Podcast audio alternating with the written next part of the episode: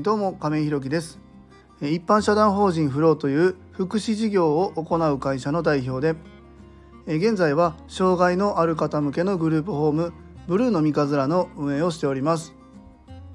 今日はちゃんとしていたらちゃんと帰ってくるというテーマでお話ししたいと思います。ちょっとバカみたいな 題名ですけども。はい本題に入る前にお知らせをさせてください。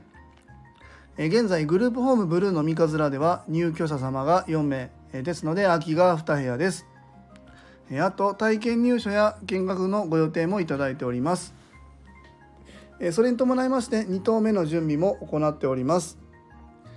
ブルーの三日面の見学ご希望の方ございましたら概要欄のリンクをご覧いただきまして公式 LINE 等でご連絡いただきますようよろしくお願いいたします。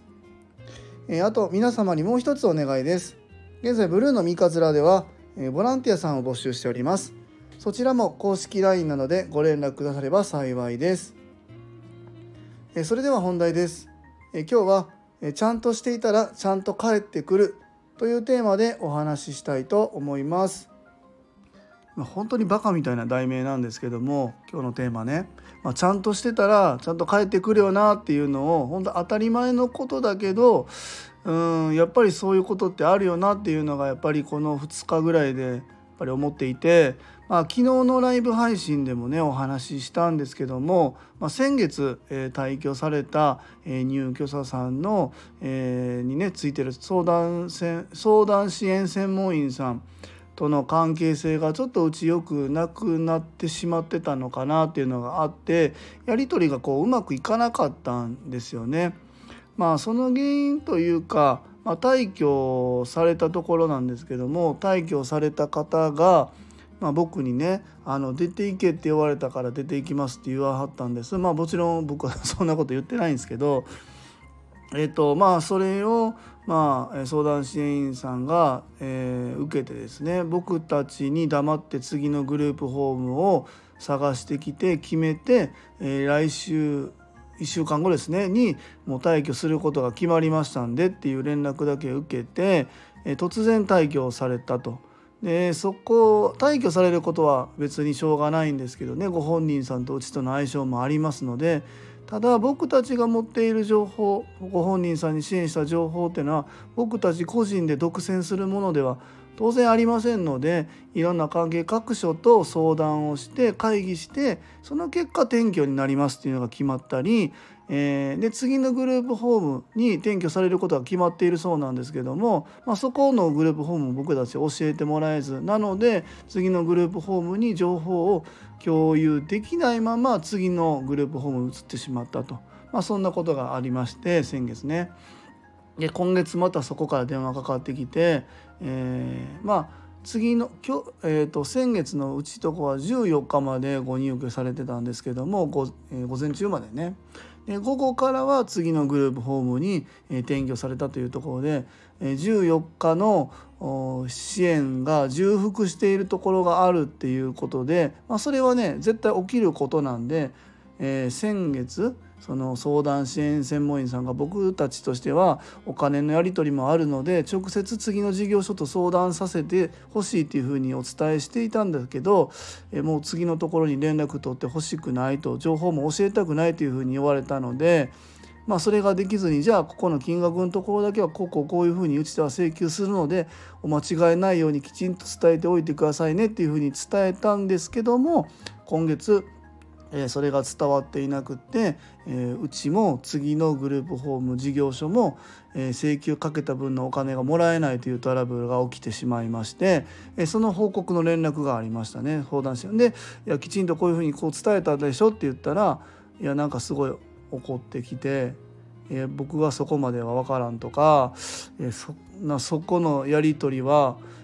亀井さんとこは14日まで支援したって言い張るんですか？みたいなそこは引くつもりないんですか？みたいな、えー、お金のやり取りの案文のところまで相談支援員さんが入ってくるっていうことがあっていやこれはもうおかしいなと思って、えー、機関相談支援事業所まあ、に電話したんですね。こういうことが今起きているんですけども相談支援員さんに事業者間の金額の案分のところまで入ってもらう仲介してもらうって僕はおかしいと思うんですけどもこういうことはグループホームというか障害事業ではあるんでしょうかって聞いたらありませんということでその機関相談支援員さんが動いてくださってですね和歌山市から委託されている、まあ、大きな事業所なんですけどもでもう、えー、その方の請求先にまで連絡してくれてですねでうちところに今日の朝その請求先から連絡かかってきました。で、えー、相談の請求先の担当の方は今うちにご入居されている方の障害区分の認定をされた方でも実はあったんですよね。で、えーと「あ亀井さんどこでしたか?」で今回ご迷惑かけてすいませんっていうのは向こうから実は逆にありましてですねでまあちょっと私の伝え方があのうまくいかずにそういうトラブルを起こしてしまったのかもしれません申し訳ございませんっていう連絡をいただきましたもちろん絶対そんなことはないんですけどもで、えー、よくよくずっと話していったらあ結局僕たちが聞いた内容と、えー、担当の方が、えー、相談支援さんに伝えた内容との中身が全然違ってあの難しいねこういうのはっていう話になってただまあ亀井さんのところはその今ご入居されている方の区分判定させてもらった時に私お邪魔させていただいたんですがあのすごく手厚く支援をされていて、えー、入居者さんに向き合った支援をされている事業所なのでこんな中途半端になることがすごくおかしいなっていうふうに実は思ってたんですって言っていただいてあやっぱりちゃんとやっててよかったなと思いましたね。で、えっと、その手前でお話聞いてくださった、え機関相談支援の方もうちの向き合い方これはご入居者さんだけじゃなくて社会福祉に対する向き合い方みたいな相談もつどつど僕させていただいてるんですけどもその向き合い方にあので僕の人間性っていうのもある程度分かっていただいてたのでやっぱりこれはおかしいなと思って早急に動いてくださった結果あのその金額の暗分だったり次のグループホームへの情報共有みたいなところも割と今後はねスムーズにいけそうな流れができたなと思います。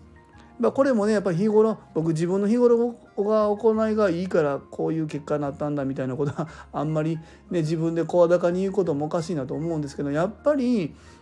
えー、適当な仕事してると、えー、関係性事業所間の関係性は適当になってしまうしやっぱり存在な仕事適当な仕事また入居者さんにとって良くない支援提供方法をしていると結局それは回り回って自分に返ってくるんだなと思うしまあ、逆に僕たちは安田も含めてね一生懸命入居者さんの支援に対応する各事業所間の連絡もすごく取るしやっぱりそういう相談支援員さんまた区分認定の、えー、行政の方ですね行政の方とかもしっかり連携を取れたことで今回は僕たちの言ってることがおかしくないんだなっていうことを理解してもらった上でスムーズに進めることができたなというふうに思います。